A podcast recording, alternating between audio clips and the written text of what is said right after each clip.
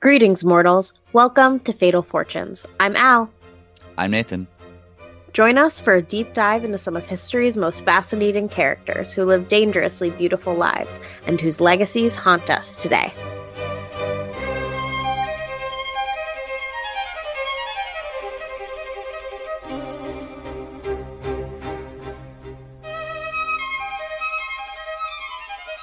Hello, everybody. Thank you and welcome to the final episode of season one of Fatal Fortunes.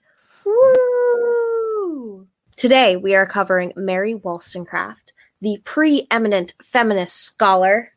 You know, she walked and, you know, hid in the French Revolution so we could all run today and fight for our rights. So, gotta love you, Mary.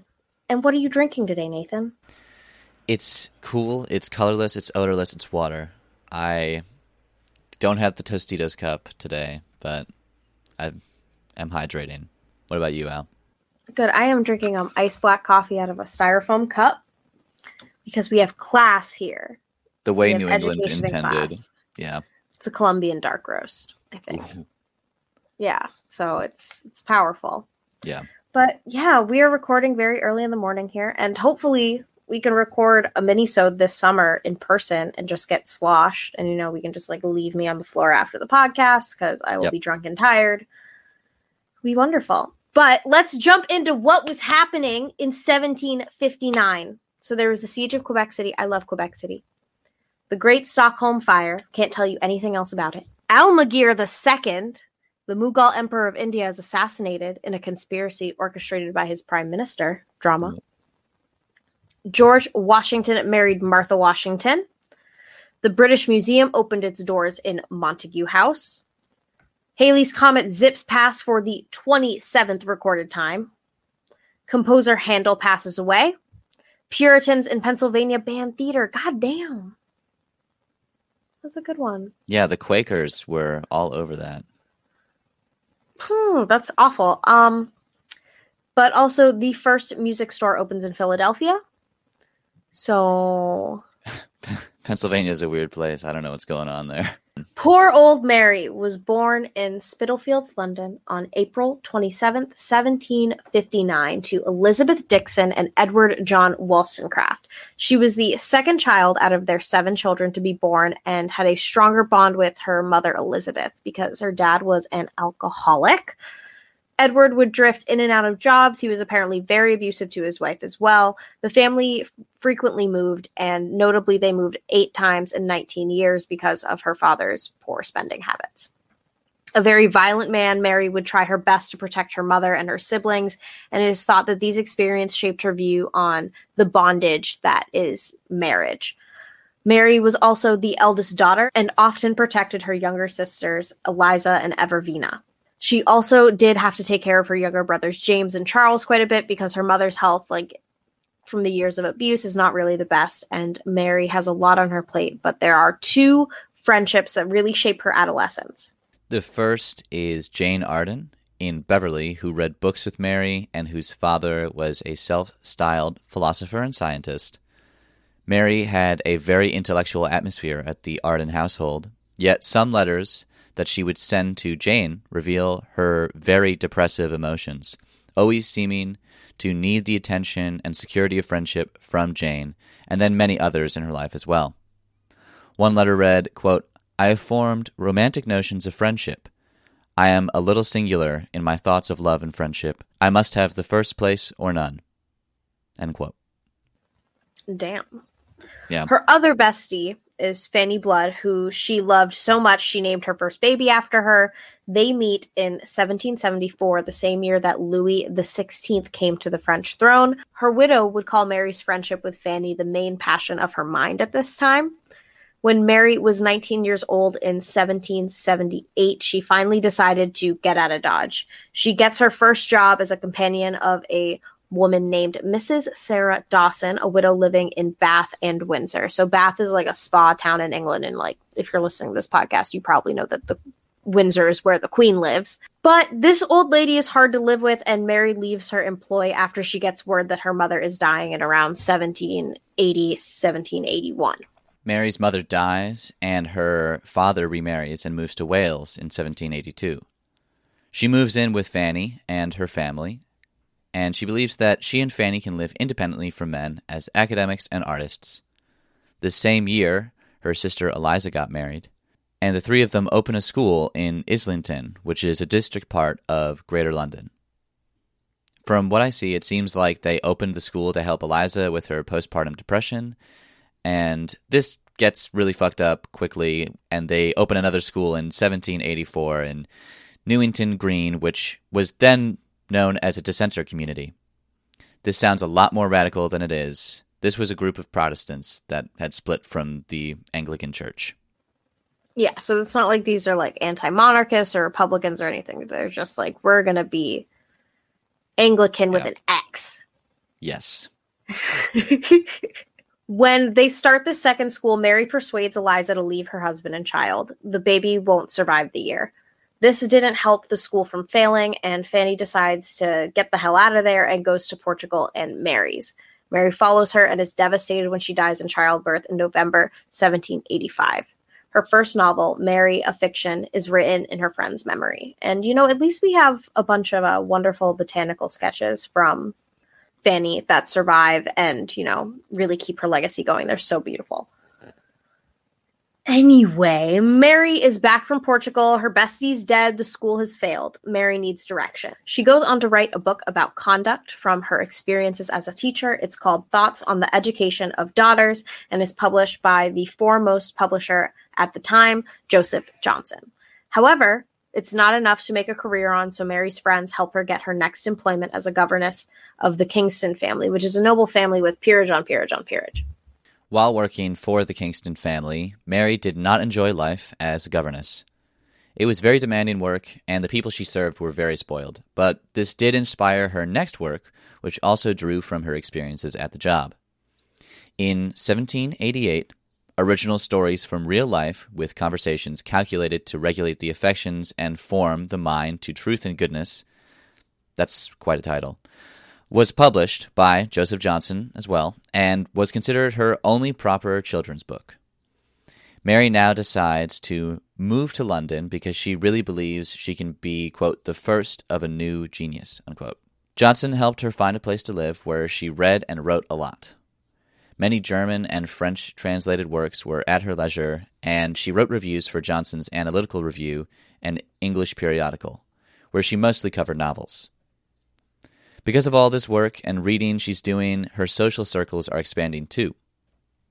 Johnson would have these dinners where all of these intellectuals in his circle would come, and Mary came to quite a few of them as well. And this is where she meets Thomas Paine and William Godwin. Although Mary would often get into great debates with specifically Godwin's ideas, she enjoyed these dinners and looked back on Johnson as a brother or father figure in her life.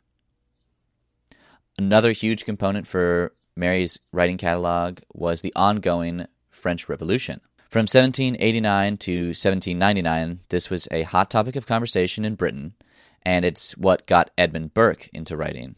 He's this writer who made a pamphlet called Reflections on the Revolution in France, and it was scathingly pro church, pro monarchy, pro aristocracy. So, exactly what the people in Mary's uh, circle were fighting against. So Godwin, Paine, and Wollstonecraft are all on the complete opposite side. And Mary takes about a month, um, but she creates a response. And she specifically calls out his very gendered language. Um, Burke pities the French queen, Marie Antoinette.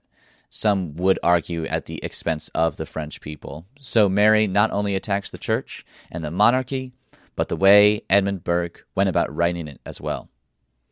This pamphlet response is titled Vindication of the Rights of Men, and it's released in 1790, arguing for republicanism, agrarian socialism, anarchy, and religious toleration. Mary chastises Burke for his contempt of the people and for the defense he has of the unequal society in France, quote, founded on the passivity of women, unquote. Also, fun fact the first edition published was anonymous, and Wollstonecraft was only given proper credit in the second edition, which was published in December of that year. Regardless, she tears Burke to shreds. Mary also goes on to write another vindication uh, called The Vindication on the Rights of Woman in 1792. And this is an expanse on her ideas about the French Revolution and that, quote, rights should be conferred because they are reasonable and just, regardless of their basis in tradition. So she's really pushing against the traditionalist ideas that the uh, current monarchy is trying to uphold. In more recent years, it's been debated whether or not this is a proper feminist text, uh, but at the time, it definitely is seen as such. You know, since the definition of feminism has changed quite a bit, uh, it is worth noting that although at the time her work may have been seen as revolutionary, it is still only centered primarily around white women. Um, specifically, this is addressed to the middle class, who she refers to as, quote, the most natural state. This pamphlet does bring Mary widespread fame, and it is regarded as her most influential and famous work. Also, notably, French statesman Charles Maurice de Talleyrand Perigord. I probably butchered that. I I don't know if I got that right, but he went to London, uh, visited in 1792, and goes to see Mary and she actually has a conversation with him about the education, asking if French girls are going to be getting the same education as French boys under this new regime. And eventually, but I couldn't find much more about that story. So let's get into some of the relationships in Wollstonecraft's life. Of course, she had a very important connection uh, to Fanny in her earlier earlier years, but in London, she pursues a man named Henry Fuseli. He's married at the time. But she writes, Mary writes, quote, the grandeur of his soul, that quickness of comprehension, and lovely sympathy. So she's willing to put it all on the line for him, sounds like. And she eventually proposes a platonic living situation with Henry and his wife, although I don't know how platonic that would be. Um, and Henry's wife is pretty opposed to the idea. So this causes him to break off the relationship after this proposal, and embarrassed, um, Mary eventually leaves for France. And this is, of course, after the success of both vindication pamphlets, and she's now entering the revolution that she celebrated in those very works. Many had advised her not to go, since France and Britain were on the brink of war, and a revolution was going on there. While in Paris, Mary hung out with other expatriates and specifically surrounded herself with the Girondins, a pretty centrist and loosely knit political faction during the Revolution. In the same month she arrives, December, she sees King Louis XVI being tried before the National Assembly and later put to death. I didn't know that. Isn't that strange that, like, her first really uh, close friendship happened when he, he was um, you know, just given that throne, and then years later, when she actually goes to be in the same country as him, he's killed. I did not know she was a witness to that history, so that's really cool. Yeah, not sure if uh, she actually saw him put to death, but there were everyone went.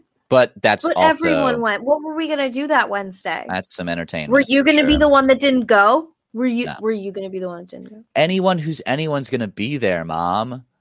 I gotta go. Ah, In February of 1793, it is officially war, and when Mary tries to leave for Switzerland, she's denied permission. A month later, the Jacobin Committee of Public Safety comes to power, and a totalitarian regime is instituted in France. At first, everyone's put under surveillance, and eventually all foreigners are forbidden to leave. Mary is now stuck in France and watches many of her French friends be beheaded as the Jacobins rid France of their enemies. In the midst of all this revolution, she is falling passionately in love with another man named Gilbert Imlay. She starts to put her own principles in her feminist ideologies to the test by sleeping with a man she is not married to. Um, and she was, of course, already doing that with Henry, uh, who was a married man. So I have to wonder is Mary a poly icon and we just don't even know it? I would love to get some feedback on that. Is she? Who's to say? Please Not- tell us. But she soon discovered that uh, Imlay has awakened her interest in sex. Uh, and that's something not particularly mentioned in either Vindication pamphlet, and it is something that is definitely looked down upon um, in society, just having sex for fun. Soon, Mary becomes pregnant, uh, and on the 14th of May, 1794, she gives birth to her first child, who she named after her childhood best friend, Fanny. Or some believe that's who she named it after. I think it's a pretty clear connection there. She became a very caring mother immediately, but this turned Imlay away, it seems. He promised he would return, but he essentially abandoned her with a child in a foreign country. So fuck that guy. In July of 1794, the Jacobins fall, much to Mary's approval. Although she did agree that the revolution was successful and good, she did think that the Jacobins entered a quote reign of terror, unquote. And this is something she writes about in her overview of the revolution titled An Historical and Moral View of the French Revolution. It's first published in London in 1794 after all of this, uh, she goes to London seeking Imlay in April of 1795, and one month later, she attempts suicide. It is noted that it's unclear of um, her method and how she was saved, but it is speculated that Imlay was the one that saved her life. Um, and some even go as far to think that she's brought back by uh, electricity, like one of the first people brought back with like a defibrillator type thing, um, which may have inspired Mary Shelley's Frankenstein years later, but there is not enough evidence to support that theory uh, as to how her attempt was thwarted. It's a cool idea. Sounds though. like a fun story. Yeah, fun story. She does make another attempt another year later when she realizes that this relationship is truly over. But a passerby uh, actually sees her jump into the river, and she's luckily saved again. So, after Mary's literary pinnacle in 1796, the pub. So, after Mary's literary pinnacle in 1796, she published letters written in Sweden, Norway, and Denmark, which is basically like an OG travel log. Her husband said of this book, if ever there was a book calculated to make a man in love with its author, this appears to be the book. She speaks of her sorrows in a way that fills us with melancholy and dissolves us in tenderness, at the same time that she displays a genius which commands all our admiration. End quote. She also starts to write Maria or The Wrongs of Woman, which is an unfinished novel that she imagined to be a sequel to The Vindication. And the plot revolves around a woman trapped in an insane asylum by her husband. She actually plotted five different endings, and most of the endings of the play most of the endings play off of some sort of suicide attempt and the bond with her daughter that keeps her going. This same year, she begins her actual affair with William Godwin. And when they marry in 1797, they commit social suicide, basically, because people find out that Mary was never actually married to Imlay there's this whole group of other friends that she loses for marrying at all because she had advocated for the abolition of marriage, and some of her readers found this as betrayal. While Mary is pregnant, the couple lives in Somers Town, which is in North London, but Godwin keeps a study 20 doors down. So it's August 1797, and Mary gives birth to her second daughter, Mary Wollstonecraft Godwin. That's so confusing. I hate when people have the same names. Ugh. Yeah. Like how many Elizabeths and Marys and just the world doesn't else. need any more, okay? Sorry about it. Sorry. Yeah. The birth initially went well, but she contracted an infection, and after days of childbed fever, she dies of septicemia on September 10th, 1797. You know, Godwin's devastated. He wrote to a friend, Thomas Holcroft I firmly believe that there does not exist her equal in the world. I know from experience we were formed to make each other happy. I have not the least expectations that I can now ever know happiness again. Which is kind of weird because he remarries very swiftly after her death. He uh, buries her in the churchyard of Pancras Old Church, and her tombstone reads Mary Wollstonecraft Godwin, author of A Vindication of Rights of Woman, born April 27th, 1759, died to September 10th, 1797 the next year, William publishes her memoirs, and it shocks late 18th century society, causing all of her works to fall out of fashion. Initially, William was able to raise both of Mary's children on his own, but the debt built up, and in 1801, he remarried to another Mary. And they have a son, also named William Godwin. In 1851, Wollstonecraft's remains were removed by her grandson, Percy Florence Shelley, and they were put in the family tomb at St. Peter's Church in Bournemouth. Wow. That's Mary Wollstonecraft. And sneak peek, the first episode of season two is Mary Shelley. That's right. The Boom. very same Mary we were making fun of from ha- for having a boring name. Yep. Thankfully, she gets married and can separate herself from her mother's mm. legacy. Good for her. So, what was it about her memoirs that was so shocking to everyone? You think? Well, it's really, you know, it's really uh, honest about her struggles with mental health. It's very honest about like her unmarried sexual relationships. Yeah, Yeah. definitely seems like she was very open about um, her struggle with mental illness in a lot of a lot of her works.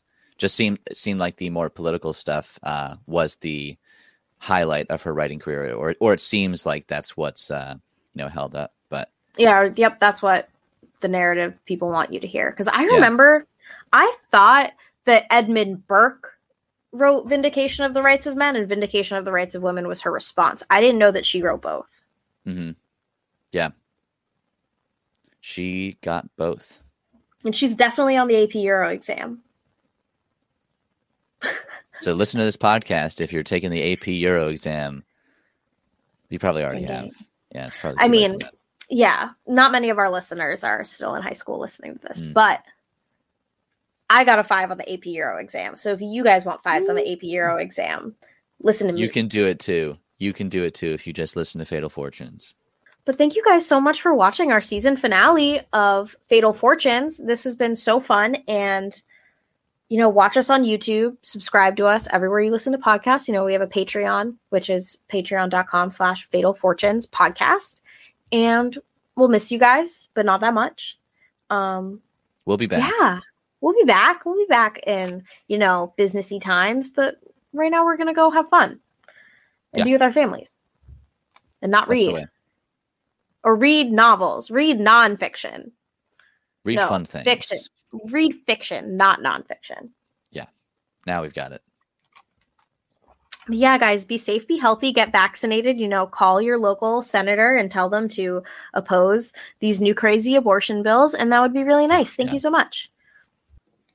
Thank you guys so much for tuning into another episode of Fatal Fortunes. I'm Al. I'm Nathan. On Tuesdays, we talk ghosts. See you next time.